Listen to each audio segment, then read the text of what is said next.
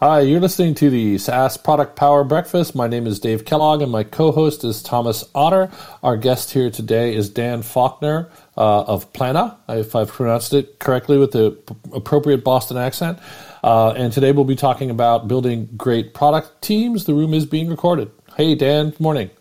Hey, Dave, good morning. Morning, morning Dan. So tell us how to, the correct pronunciation of Plannuh and, and, and why you guys picked the name. I think I know, but it's, it's a good uh, story. yeah, uh, you did uh, pronounce it correctly. Um, and yes, we're a Boston-based company, and um, the CEO and founder Peter Mahoney um, is born and bred in Boston, and uh, he he thought it was cute, and um, he will tell you that his wife absolutely did not and thought it was a terrible name, and so he's spent the last few years trying to make the company successful, I think, to try and prove a point. it's always good to have strong personal motivation for a startup. exactly. That's fantastic. Well, um, thanks for joining us today. Uh, the room is being recorded because we released this as a podcast. Um, we're going to have we have a, a, growing audience, and hopefully we'll get some questions from them uh, towards the end.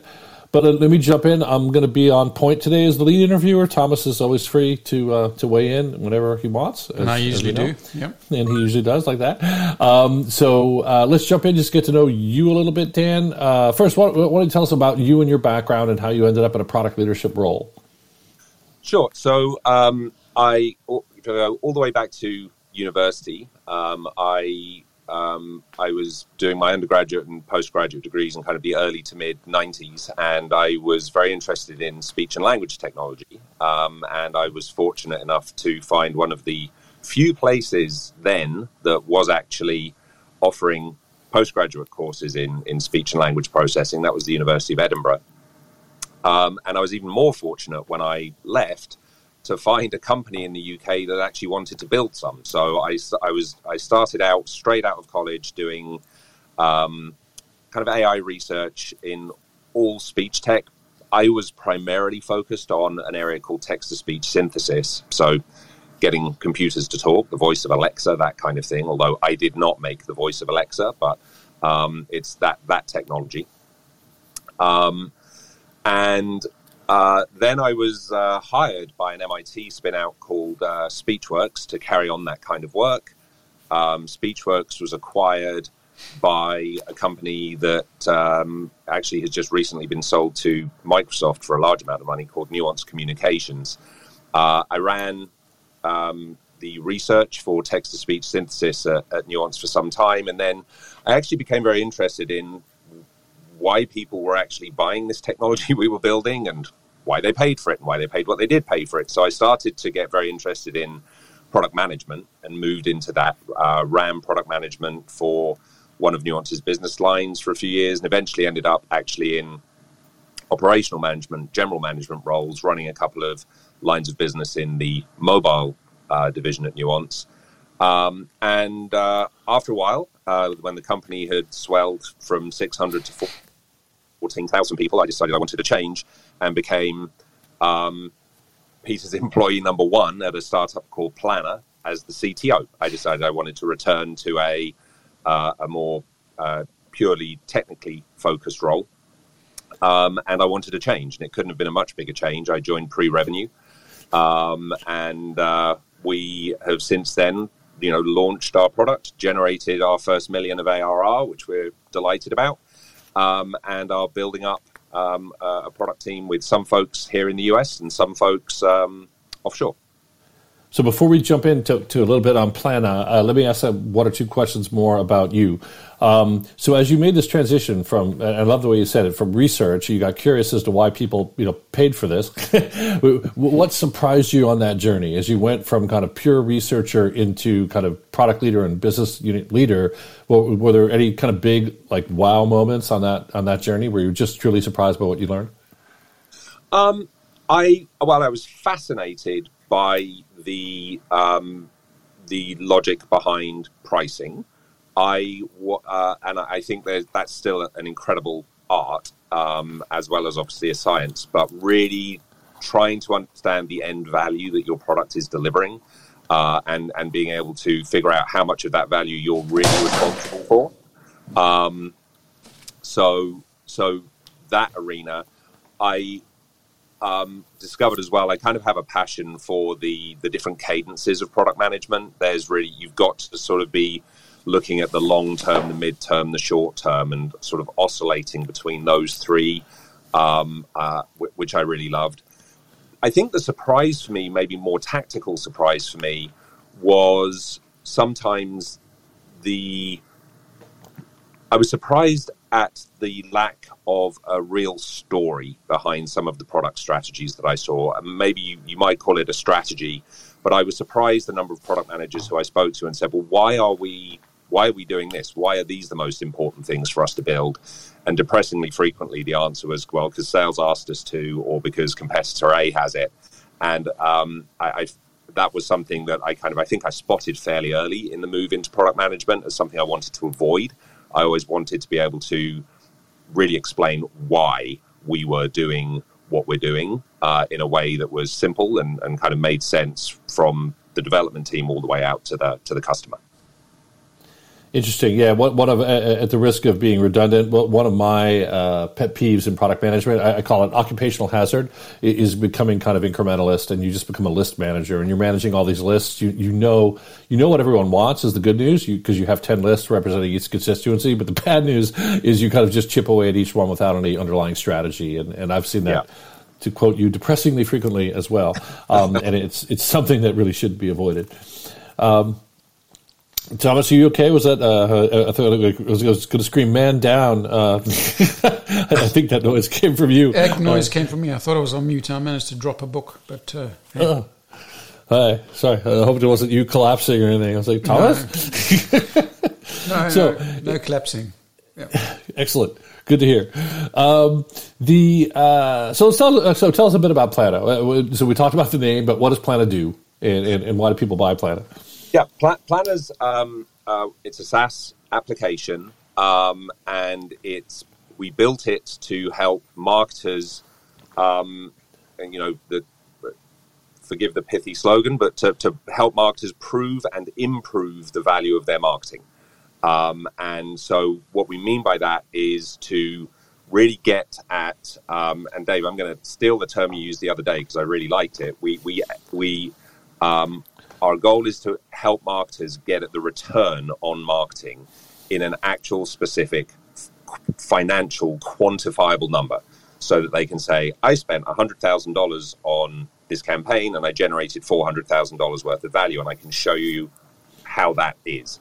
And uh, it's kind of been the holy grail of marketing for a while and there's an awful lot of sort of tap dancing around it um, that you can see in the way that um, marketing functions often report their metrics, and we're trying to just really simplify it to this much money went in, this much money came out in terms of business value, and make that super simple for marketing teams to do. Um, and and so we are seeing our most successful customers being able to do that, and and usually being able to do that for the first time in, in a way that that also saves them a lot of time. So you uh, you touched on this earlier, but I, I, want to drill into it a teeny bit more. So, so you had the big, let me call it cushy job at, at the billion dollar nuance, um, and then you jumped into a pre revenue startup. Can you, can you, remind us a little more detail on why why you did that? Ostensibly crazy move. Uh, yeah. Yeah, um, it's hard to project back into into the exact mindset. Obviously, a big part of it was not knowing what I was signing up for. Um, yeah. But uh, I think you'd find that is often the case with people who, who begin very early at startups, and, and of course, especially those people who found startups, which which I have not done. Um, uh, it, I really love tackling new problems, and I tend to be a fairly holistic thinker. And I flattered myself um, that I had um, gained enough experience over the time at Nuance. I was very fortunate to be able to kind of move laterally and just get lots of different um, uh, touch points and experiences of international business, different business models, all sorts of different technical uh, exposure. Um, and I felt like I, I should be able to apply that to something brand new. Um, I felt very comfortable joining Plannuh because I, I, had known Peter for a long time and worked with him and, and deeply trust him. Um, and I really felt like there was a big market there. I think um, uh, I learned more in the last three years than I had in, in the previous six. Uh, and I'm sure that's also something that people who've moved from larger organizations into startups probably find as well.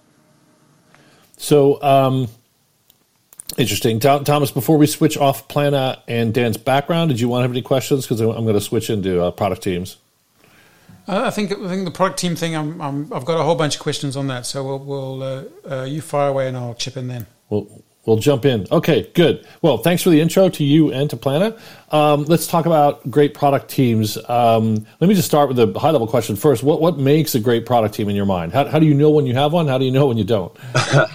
um, so the obviously there are you know there, there's very obvious things like you know talented individuals, but the characteristics of a good product team. Um, uh, I mentioned earlier the importance. I've always felt it's extremely important to understand the simple story, um, and for me, uh, you don't create products in a vacuum. You create them within a context, and the context has many different um, facets: the type of company you're in, the type of product you're trying to build, your target market, um, literally, obviously, the technical elements, does it require a high degree of innovation? Um, and I I start there, and you, you you need to think about if I could configure a team on a blank sheet of paper, what would it look like, um, and then try and optimize the team towards that. And I would say, therefore, what you what what you need at the core is individuals who obviously are technically adept, or if on the product management side, are extremely adept um, in, in, the functional skills, but they also need to have the attributes of embracing change, being highly resilient, being highly adaptable, um, and um, it's it's kind of a mantra that I have always um, talked about when I interview and when I have people in my teams who are interviewing. Is I really try and seek out people who are high energy and low ego. Um, high energy meaning they're committed to what we're doing. Low ego meaning they're not going to mind if you say, "Hey, can, can we shift your role description a bit because this is the thing we really need now, um, and and not feel like you know that they always need to be working on the thing that individually interests them the most. Um, so, as that rather long answer probably said, it's complex. So, what um, two follow up questions on that one? The, the first would be interestingly, and was this conscious or subconscious? You didn't you you didn't give the almost tautological tautological answer, which is they build a great product. Um, so I'm curious why why you chose to either did you deliberately not put that as an output or or like because that would be my first order answer. It might be like how do I know I have a great product team? They built a great product, but is that is that too simple? I'd love your uh, thoughts on that. Um, yeah, it's it's it's it's the evidence that you've yeah. you've you've got a great product team, sure. And uh, yes, I guess it, it seems a little tautological to me. Um, yeah. But um, the uh, yes, of course, you end up with with a great product, but you can only do that with those other elements. I think that that I that I talked about. Understood. Well, uh, um, have you seen it? And, and, I don't want to name names or anything in terms of companies or, or, experiences, but have you seen a bad one? And how do you know if it's not going well? so we're going to spend a lot of time on, on, building great ones, but when it's not a great one, what are some of the signs and symptoms, and what goes wrong? I, I actually think being not great um, is um, probably rather more common than being great. Yeah. Um, the now that doesn't mean they're terrible, um, but um, so I think I've seen I've seen few really great ones, and I've seen few really terrible ones because there's always enough sort of governance and smart people, and you know they, they don't survive. Um, but I think um, there are sort of key relationships. When I think of a product team, I always think of the combination of product management and the development team. So I'm not just talking about developers, and of course, if you're in an area that needs research, I also include R and D in in that whole product team family. Um, and uh, so what you need is extremely tight alignment between the product manager and the uh, engineering manager. Um, and whether that's a VP or a director or a manager, it doesn't matter, a team lead, it doesn't matter. Um, they need to really see, have the same vision, have a common understanding of what it is they're building and why. Um, and it's really incredibly important for all the people who are involved in the development team to understand why they're building what they're building. Um, because uh, all the best product teams I've had, people are extremely motivated in seeing the value that they're delivering. And if, if that's not clear to them, um, all, all, sorts of things go wrong that we can we can talk about. Um, we can talk about at more length. Um, so it, it, really starts with uh, the leadership. Uh, obviously, fantastic communication. I personally am less hung up on whether people are doing agile or waterfall. I just don't think the process rises that far to the top of what makes a great product team. Um, but uh, it, it's that common sense of purpose and a deeply understood purpose of the product and its and its and its direction is the starting point.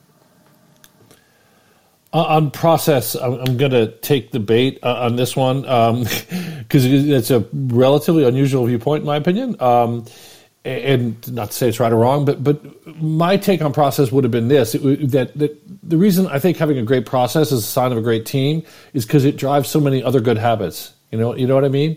Like if you, if you can release software, if you build a process where you can release software continuously that's automatically tested, yada yada, at any time, there's a whole bunch of underlying things you're doing right. So, so uh, what are your thoughts on, on that? Because to me, I, I, would include everything you said. I agree with, but I actually would put process at the top, and I wanted to explore why you don't or how you think about it. Yeah, so there's two. I think there's two different processes. We may be talking about different ones, so I should probably have been clearer. Um, 100%. Your release management, CI/CD, testing, QA, 100%. That's got to be fabulous, rock solid, um, and and I think if you have someone who's great, like a role that I think has just grown and grown and grown in importance, particularly if you're doing uh, stuff in the cloud, which we are at Plannuh, is the role of DevOps. And the efficiencies, the security, the quality that a great DevOps person can bring into your product uh, deployment um, and and uh, CI/CD process is is just incredible. So that we are totally aligned on. The process where I feel like it's okay to have more flexibility, and where in fact the process you might you might adopt depends somewhat on the the rest of the context in which you're developing the product, is actually on the um, you know whether you do on, on, how you manage the feature roadmap, whether you plan out your your cycles in two week or three week sprints, and whether some, you're ever flexible about those, or whether you say no, come what may, it must be three weeks. I have found that you actually benefit as a team if you can be a little bit adaptable on that front end of the of the product process. Understood. Okay, I'm glad I asked. That that was a good answer. But by the way, just a, another editorial comment, but totally agree with everything you said on DevOps, and, and it, it, actually took me a while because uh, I've been out of technical stuff. Right, I started technical and moved to marketing, but but the DevOps is in effect, you know, the revenge of configuration management. Right, that the, the yes. thing we used to have back in the day, and they've gone from being a very kind of staffy, unrespected role to being an absolutely critical role. So so so good for them because because I agree with you on the release process. Um, all that stuff is super important, and I've worked at companies where it's not automated, right, and they they, they don't do CI/CD, and they can't release software after every sprint, and um, that that's it's just not good. No. So, good, good. Dave, I'll, I'll, chip in finally, and uh, please. Yeah, um, there's something Dan that's been been on Dan and Dave actually. It's been on my mind this this last week, um, and it's focus on the definition of done. Um, you know, if if as a product team and as an organization you're very clear about what defines done, then a lot of these things fall into place. So the the the um, you know the discussion we've just been having about DevOps. Um, the reason why this came up for me this, this week is I was I was speaking to a vendor that's growing really fast. You know they've gone from uh, you know they, at that point where they've gone going from sort of hundred employees to you know several hundred employees, and there's this you know start of a disconnect between between the sales organization and the product organization in terms of roadmaps and what the product does and so on. And you know, one of the things I said to this client was, you need to start thinking about including the the demo system into your definition of done, because if you if you don't if you can't actually show the product um, when you finish building it, then there's not much point in building it. And um, you sort of took that away and almost thought about you, you kind of got the sales ops function that links into that, that that actually enables not only DevOps. You think about DevOps enabling customers. You think about well, how do you actually enable the the the, the, sales organization to sell your uh, to sell your product? Because if you're a product manager, at the end of the day, going back to what what uh, measures success, it's you know, do people buy your stuff? So, so thoughts about about definition of done and what you think should be um, in there, perhaps at different stages of a software company. Maybe in a startup, how do you think about definition of done? And then when you're in a bigger software company, how do you think about definition of done? Yeah, I mean, uh, from from my perspective, and um, there's definitely an, a presumed B two B context here. Yep. Um, uh, from based on my because that's my experience. Um, the yeah, the, the product has to be bought, and it can only be bought if it can be used. So uh, there is there really isn't a definition of done unless you're delivering something that can be that can be used. Now, if you are very early and if you have um, you know, as and by the way, Plannuh is still pretty early, um, so we go on three week sprints, and we're done when it passes our testing and we can get it into production and customers can start using it. And um, that getting directly into the customer's hand is is our definition of done. Um, if you were in a longer sales cycle, more consultative sales cycle, um, then uh, where there's a longer evaluation period or there's team selling, which is very much the case um, at Nuance, you could have sales cycles that lasted oh, well over a year. Um, if you're selling a complex system into you know into a into a telco, um, done can mean something different, but it at least means demonstrable. Um, you, you have to have, and not just demonstrable, but a high fidelity demo that really reflects what the, the user experience is going to be. Um, and so, in those instances, yeah, product management may need to engage more with product marketing, with sales engineering, and and really deeply understand that there's this intermediate deliverable that's not the finished product, but it's the vehicle that the sales team is going to use to to finally sell, ultimately sell the finished product. And that could be a demo application. Um, in our instance, where we're doing speech and language technology, that just demonstrates that it's robust, that it that it really understands what you say, under different audio conditions. Um, it's not obviously the application that that customer is going to end up buying. Does that make sense, Thomas? Yep, makes sense. Super. Um, so, Dan, you have a four part framework for thinking about product teams. Uh, could you introduce us to that? Yeah, I, I and I do this kind of um, periodically. So, so nothing stays the same. Um, obviously, the markets change organizations change, product teams need to change as well, and it's something that um, I so I, I, never view things as being set um, from a from a team perspective. So I think about context. It's something I've mentioned already, um, and I think we'll probably dive into that in a bit more detail, Dave. So, it, at a high level, that just means what is the world context, company context, market context in which we are developing this product. Um, I think about the talent I have. Um, and so that's the you know you go to war with the army you have. It may not be the army you want all the time. Um, so what are you going to do about it? Um, I think very carefully about the changes that I'm going to be making. Uh, that, that's so. First is context. Second is talent. Third is change. Um, uh, I do not shy away from change. I think it needs to be a continuous thing. It just needs to be carefully managed, risk assessed. You need to pick the right things to change and don't change capriciously. Um, and then you think about physical lo- location. Where where are people and where do they need to be? So, so they're the four things I think of, Dave.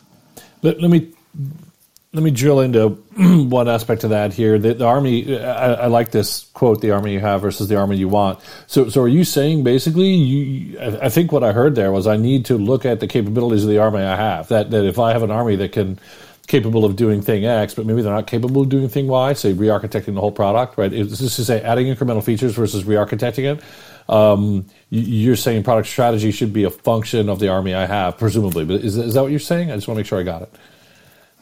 Um, no, I, I, think I think the so pro- product strategy is inevitably going to be somewhat influenced by the army that you have. But I think really your product strategy should be superordinate. And if the army you have is not the army you need, it's incumbent on you to start to modify the army you have so that it becomes the army you need. Got it. But what, what I would take from that, because I've, I've been in situations where, where there's a big gap between the army I had and the army I need. Um, and, and I think what I'm hearing is, I'll just take a concrete example. I've got a, an okay development team that's good at adding incremental features, but the architecture is running out of gas. It needs to be re-architected. Basically, step one in the re-architecture me would be get the army you need and then start re-architecting, right? Um, so, so in some ways, in the short term, it does influence my choice of product strategy. I'd say, hey guys, keep going adding incremental features. Oh, and hey VP of engineering, we need to overhaul, we need to overhaul the org. Is that roughly the, the spirit of it? Um, yeah that, yeah. That's exactly it. That's exactly the spirit of it. Because um, is it basically don't ask people to do things beyond their capabilities? I'm trying to figure out why that made the list of four because it's it, most people don't talk about it, which is why I'm drilling in. Um, so, so uh, how did that come to be on your list of four things to think about? Uh, because I um, and I would really love to hear your guys' experiences of this as well. Um, people's assessment of their strengths and weaknesses is not always, you know, congruent with with reality. And by the way, I'm sure that sometimes applied to me. Um, so uh, you people may strive very hard and have got themselves into a role where it's like, hey, I'm driving innovation, and well, that, that, may not be the right place for them, or they might be in. Um, uh, they might have a, a, ton of experience in, um, uh, you know, Python development, and they decide that they want to just ditch that and shift into um, doing front end stuff when you really need them at that moment to stay in their wheelhouse. Um, so it's that kind of change, and it's also looking at the combined capabilities of the team. So there's an individual one. Are, does your view of where you're best suited match where we think the team really needs you to be, uh, where you would be best suited? The second is, as a team, do we have all the bases covered, right, for the type of product we're building in the context that we're in? Do I need someone who is um, uh, hugely innovative? Are we actually in a late stage product where it's really all about driving efficiency and we're going to manage this thing for uh, profit? Um, those require different people, different sets of people, um, different um, complements of skill sets, and you need to optimize the, the the, the all the people in the team towards the the context of the product that you're developing. Yeah, that makes a lot of sense it's the, reason it's resonating so much for me is, is I have a similar principle. It's not quite the same uh, on strategy, but I call it the strategy compiler, which is a lot of times companies build great strategies that they couldn't possibly execute. Yes, and it's like, well, that's a great strategy, comma for another company, you know. but yes. for this company, one of the constraints needs to be we're capable of executing it. And, and I think if I take your principle, it basically says it, basically match the people on the team to the situation. So I, I, thought a great example. Don't put all your high innovation guys into a mature product line that the business strategy is to maximize EBITDA. Right? They're the wrong people for that job. They're going to go insane and quit. Right? And, and, and conversely, don't don't do the opposite. Right? Put the, the kind of stewards and caretakers on the on the brand new thing because it's not going to work. So I just think it's incredibly important because I think people often I've seen lots of companies, particularly in R and D, sign up for major re-architectures, major new innovation with with just literally the wrong people who don't have a chance at being right. successful. And well, it was a great idea, but not for us. Yeah, I jump in here. I think I think you know that's happening a lot with machine learning at the moment. Um, you know, building products without machine learning is very different than building products with machine learning. And the problem I think that we have is we have a lot of the, the product management processes and the uh, and the uh, processes around building machine learning heavy products are not actually evolved yet, and and so a lot of the assumptions around machine learning are made by people that don't know a whole lot about machine learning, and and we're in a situation where you know a lot of the a lot of the promises of of, of machine learning and AI are not are not being uh, you know, not being delivered. And so we have this expectation from, you know, the market and so on. It's AI this, ML that, or whatever. But actually, when you look in organizations and you start saying, well, who actually really knows anything about AI, ML, the numbers are actually really quite thin. I completely agree with that. And it's exacerbated, Thomas, by the fact that um, previously complex machine learning processes and pipelines have been abstracted away extremely effectively. Um, so, you know, you've got a little bit of Python and access to scikit-learn, you can go and build a neural net, and that might look great on your on your marketing slideware, but unless you've got someone who really knows how to whether you've done that training properly, whether you had adequate data, adequate data coverage, what parameters should be optimized, you're shooting in the dark a bit. Um, yep. And so I, I think the there's the need for people who deeply understand data is distinct from the people who know how to build ML models.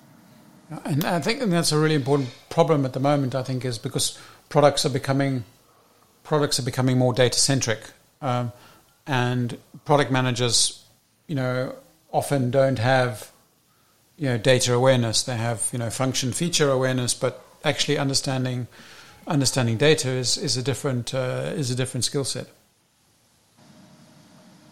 Absolutely. So. Um, the next part of your framework I wanted to drill into uh, was change. I, I, know you have views on change and how to manage change in these organizations. Uh, can, can, you tell us more about that?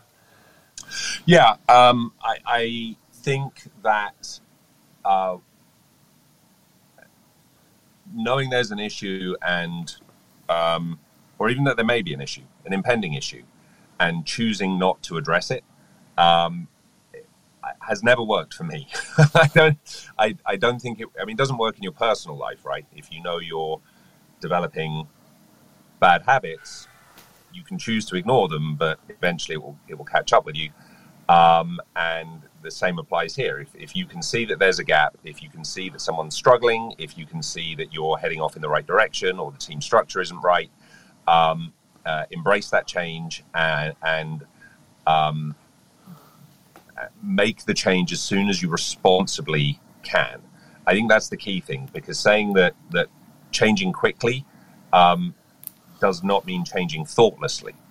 You, you, should absolutely take the time to to think through the consequences of changes you make, uh, whether they're to your strategy, whether they're to your team, um, to your roadmap.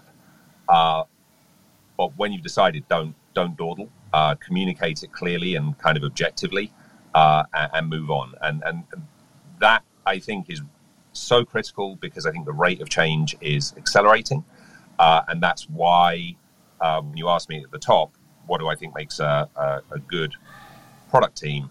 I think um, adaptability and resilience is is increasingly important.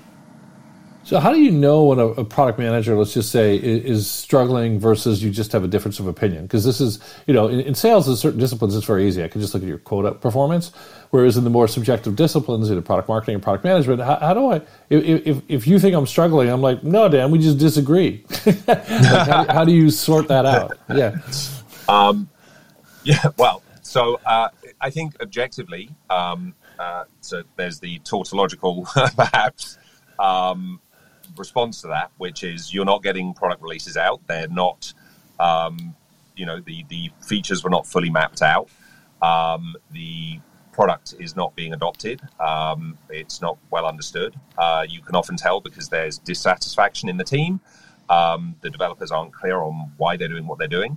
Um, so there's there's a lot of um, symptoms of that issue that will indicate that a product manager is struggling and then the, the, the, the, question is to figure out is that a skills gap? Is it um, uh, or, or, is it a um,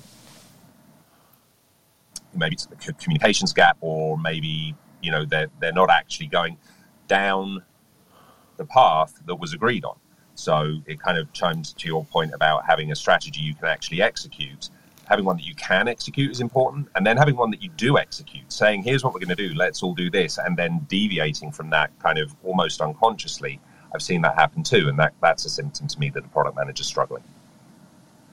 Yeah, I have personally found that teams that deliver against their goals, because you could argue they're just professional sandbaggers. I mean, there is a counter argument to this, but but I've my belief is the most productive engineers are actually pretty good at estimating how much work something is, and then being able to deliver on it in the time they promised, and, and that the the naive ones tend to bite off more than they can chew um, and, and, they end up ultimately being less productive. So, so because you could argue that ability to forecast work and ability to do work are independent, um, and and I kind of argue the opposite. Say, no, in my experience, at least, I think they're kind of correlated. The best guys I've worked with are actually and gals are good at saying this is going to take eight weeks, and then being able to do it in eight weeks. Curious if you have thoughts on that as kind of a, you know, no, it's a great scope a, work. Yeah, it's a great indicator.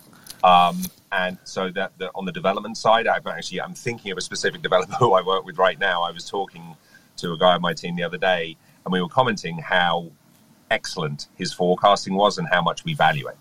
Um, uh, it it's frustrating if you if you get that drift and you fail to get the the deliverable that you want. Um, it's more frustrating if it's if it's continuous. Um, I think the product management correlate of that is um, being able to actually fully define a feature uh, versus getting halfway through and realizing, oh goodness, this is actually much bigger than, than we thought because I hadn't actually specified it properly. Uh, I think that's maybe, maybe because it came to me on the fly, but maybe that's uh, a correlate of that engineering forecasting. date. Got it. Um, we're going to get into location in a minute, um, and I think we probably will spend a lot of time in there. So before we jump into location, Thomas, did you have any questions on the prior topics before uh, any additional no, questions? Good. I should say? I'm good. You're good. Okay, so let's jump into location then. Um, and by the way, anyone in the audience, as always, feel free to uh, raise your hand. We'd love questions from the audience. Uh, and, and, just quick room reset. You're in the SaaS Product Power Breakfast with Dave, Coll- Dave Kellogg and Thomas Otter. Our guest is Dan Faulkner of Plannuh, and we're talking about building great product teams. The room is being recorded. Um, Dan, let's talk about location. I know you've worked in a lot of location models, and for whatever it's worth, I grew up pretty biased towards the small team, brilliant people, same room. and, and, I know it's not the only way that works, but but but uh, I did like that. And for what it's worth, even when I was at Salesforce, we were three billion dollars, and that was the prevailing philosophy at the time. I mean, the, the physical plant was laid out for, for stand ups and scrum meetings. And uh, so I'm just curious, you've worked, have you always been in a distributed model? Or did, like, I'd love to hear about your formative experiences with, with uh, product and engineering, and then kind of some of the models you've worked under and, and what you prefer and why. So, huge question. Go ahead. yeah, no, I mean, so I've, I've bounced around like literally I've, I've, lived in lots of different places and um, uh, had I've had the um, small team of brilliant people in the same location, um, and it's it's fantastic. It's not always, um, as a practical matter, it's not always achievable. Um, the uh, I've also had experience with diverse teams, so the developers in different locations working on the same product um, or portfolio where different locations work on different products. Um, and I've worked with teams in the US, UK, uh, Germany, India, Brazil, Mexico, um, Belgium, um, all places. Um, I spent a few years in, in Belgium. Uh, and I, I believe, uh, and by the way, of course, with sometimes I've had teams who were part of the company, geographically diverse teams that were part of the company I was in. Nuance was quite a large organization, um, and it had different development centers around the world. Uh, I've also got experience with uh, the outsource model. We actually do a fair amount of outsourced engineering at Plannuh. um, and uh, I think I think geographic diversity has a little bit of a bad rap.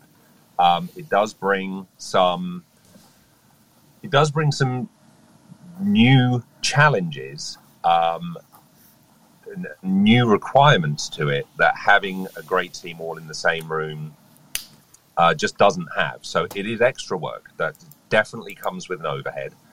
Um, but if you if you address those and, and and work knowing that there's going to be a little bit of an extra overhead for some individuals in the team, and it's especially the leaders of the team, um, then I think you can actually work very well. and of course, if you're looking at outsource models or, or multi-site models, the thing that you're usually factoring in is: do I can I get access to talent, and can I get access to affordable talent? Um, so, so that's usually why people are starting to think about those topics. So, um, there's, there's, a number. Uh, first, let's talk about the, the of PM and Eng. So, so let's just say, presumably if you're going to have multiple geographic centers, presumably they're they're oriented towards products, correct? Like you're not trying to do anything where one product is spanning multiple dev centers, or no? How how, how distributed is distributed? Um, I think ideally it's it's it's it's an alignment between the products and the dev centers. Got it. Okay, that's what I figured. Talk about co-location of PM and Eng. The PMs in the because look, you, you can make the argument that the PM should be in the U.S. market because it's the most competitive. The definitionally, not not not ego wise, but we have literally the most competitors because because people tend to start here. Um, so you want kind of I, have often likened PM to a giraffe. You want you want the ears and eyes in, in the U.S. in general. Um, depends on the market specifically, but but and then you have want this long neck back to the dev center. But but that it's hard to me. Both answers are wrong in some sense because if the PMs are in the remote Eng location, then they're not in the market. But if they're in the market, then they're not co-located with Eng. So, so how do you manage that? And what are your views? Yeah, we actually do this. We do this right now, um, and we have um, product management in the US, which is our our target market. And I think it's. I agree with you. It's critical. I don't see how you you have to be attuned to the deeply attuned and entrenched in the market um, we then have what you, what some people would call the product owner or sometimes the project manager, but I think it's much more than project management um, uh, with the dev team. And we have we, we go out of our way to hyper hyper communicate with uh, between that product manager who's in the US and the product owner who's with the development team.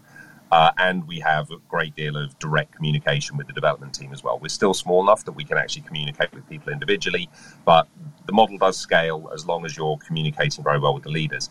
And the advent of really high, reliable, high quality video conferencing has made life so much easier in this regard as well.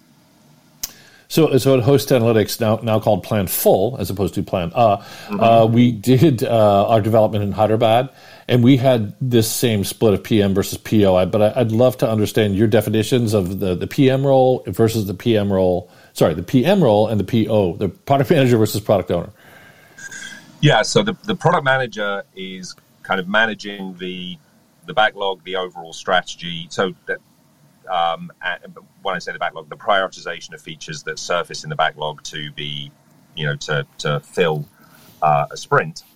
Um, and that person also is obviously looking out kind of in the hub model of a product manager, spending time with sales, with customer support, talks to customers directly, um, and is tasked with really understanding like where are we going as a company and what does the product do to, to enable that. Um, the they will write the product manager will definitely be responsible for writing the epics um, and normally for writing the stories. Those often need to be broken down into subtasks, and I think that's where the PO starts to come in. Is kind of really breaking this down into like bite-sized features that that are are tractable and useful for a developer to pick up and work on and size. Um, and so that's one important handoff is is that layer of kind of the task definition. Um, the PO also runs the um, the Scrum meetings um, and you know documents them, keeps things moving, runs the retrospective, kind of runs the the process uh, of the sprint, um, and runs the retrospective. Uh, and yeah, so that's kind of how we've broken things down. Is that consistent with your view, Dave?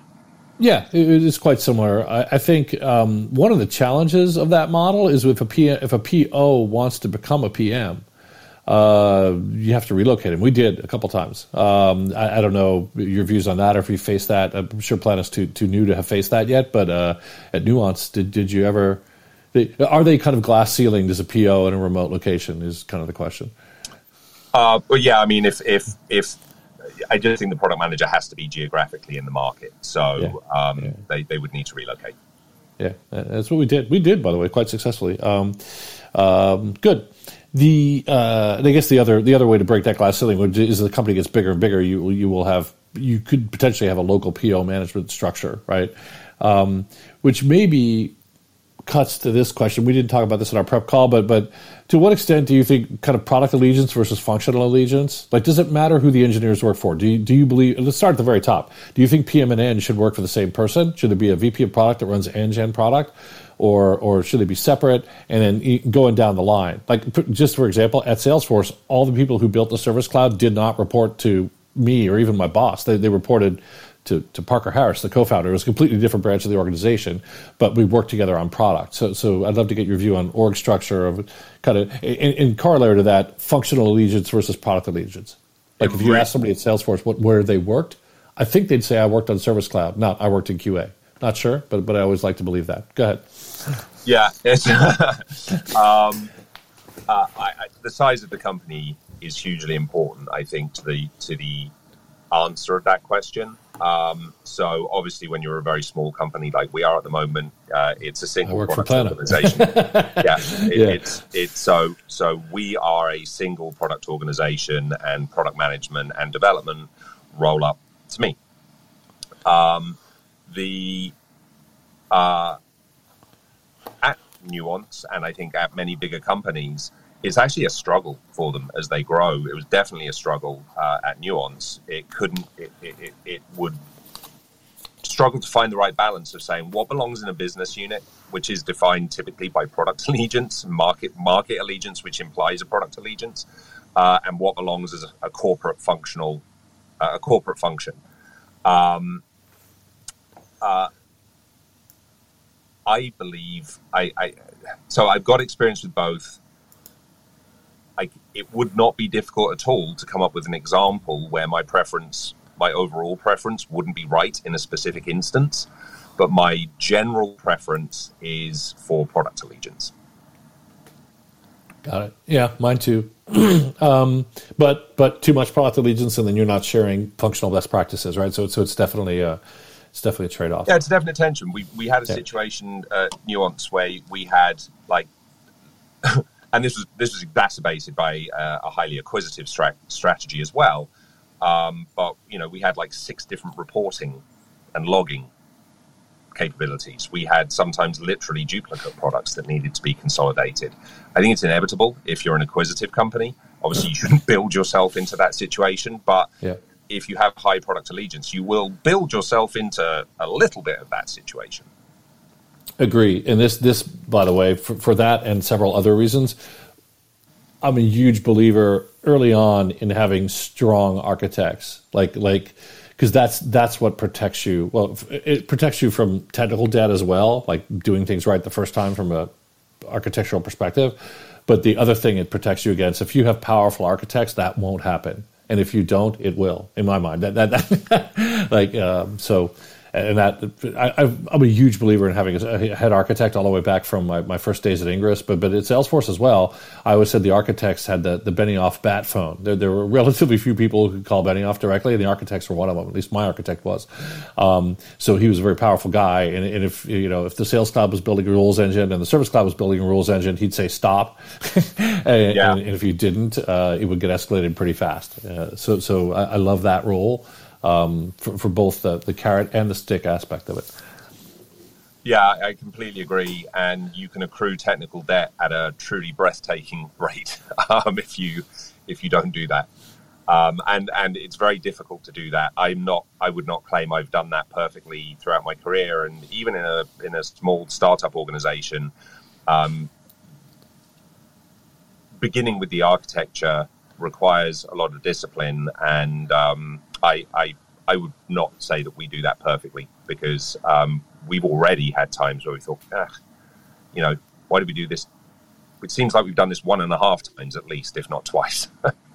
so when I joined Host Analytics, we had uh, six different export to Excel utilities.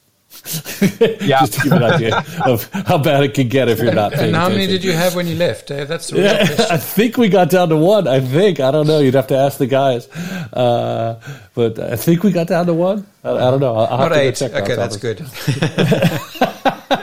we ate what I left. Yeah, there. yeah. It's six when you arrived, and eight when you two. You added two more, but they were much better. Fantastic. Um, Okay, um, talking about diversity, I guess the last topic I wanted to hit on here. Uh, we've talked about kind of geographic diversity. We didn't really talk about gender diversity yet. I'd love to know if you had strategies at Nuance or at Plannuh on, on trying to build a more diverse organization. Uh, so, talk about some of the more kind of let's just say HRE aspects of diversity, kind of people diversity. Um, yeah, I, I think um, in I, I think it's a it, it's definitely been my experience that development teams have been um, male dominated, um, which I don't obviously you know don't, don't think is a good thing, um, and two very different experiences. I think it would be, it would be good to compare and contrast. Um, uh, at Nuance, um, again, as I mentioned, at least during my time there, it was it was a, it really went through this um, acquisition spree, and so you kind of got what you bought. Um, and to a large extent, in, in, that kind of land grab period, which happened sort of in the uh, from about sort of 2003 through about 2008, 2009, was really intense M and A period. Um, it, I don't think very much mind was being paid to that kind of diversity, uh, or really any kind of diversity at all. Um, by contrast, um, a, a, Plannuh, when you get the chance to start with a blank sheet of paper, um, we've been very conscious to um, to focus on diversity uh, to the extent that you know we we will not make uh, certain hiring decisions until we've had good candidates from you know, both a variety of backgrounds, a variety of ethnic backgrounds, a variety of gender backgrounds, um, because you, you know, when you're uh, when you when you've got 20 years of experience and you, in, and in my case, for, for better or worse, I've grown up in a male-dominated, um, you developed a male-dominated network in high tech. Um, it, it cannot it can be very easy for you to find a decent candidate um, who kind of looks and sounds like you. Uh, and so I think it's worth the conscious effort um, to to invest in trying to hire a diverse team because my experience has been that when you do have uh, diversity in your team, culturally, racially, in terms of gender, uh, you, you tend to have more harmonious teams. Awesome. Awesome. Uh, let's see. We got about five minutes left. If we have any audience questions, please feel free. Thomas, did you have anything else you wanted to hit on? I think it's you know your point about the diversity. It's it's it's that was an astute one. It's you know if you've built twenty years of of of network with people similar to you, it is it's very easy just to just, you know just to fall back on that. But it's I think it's incumbent of us to make to to make that uh, you know to make that um, that extra that extra effort. Yeah. Most of my formative years were in marketing, so I didn't have the same. In marketing, we were, for whatever reason, much more gender diverse, right?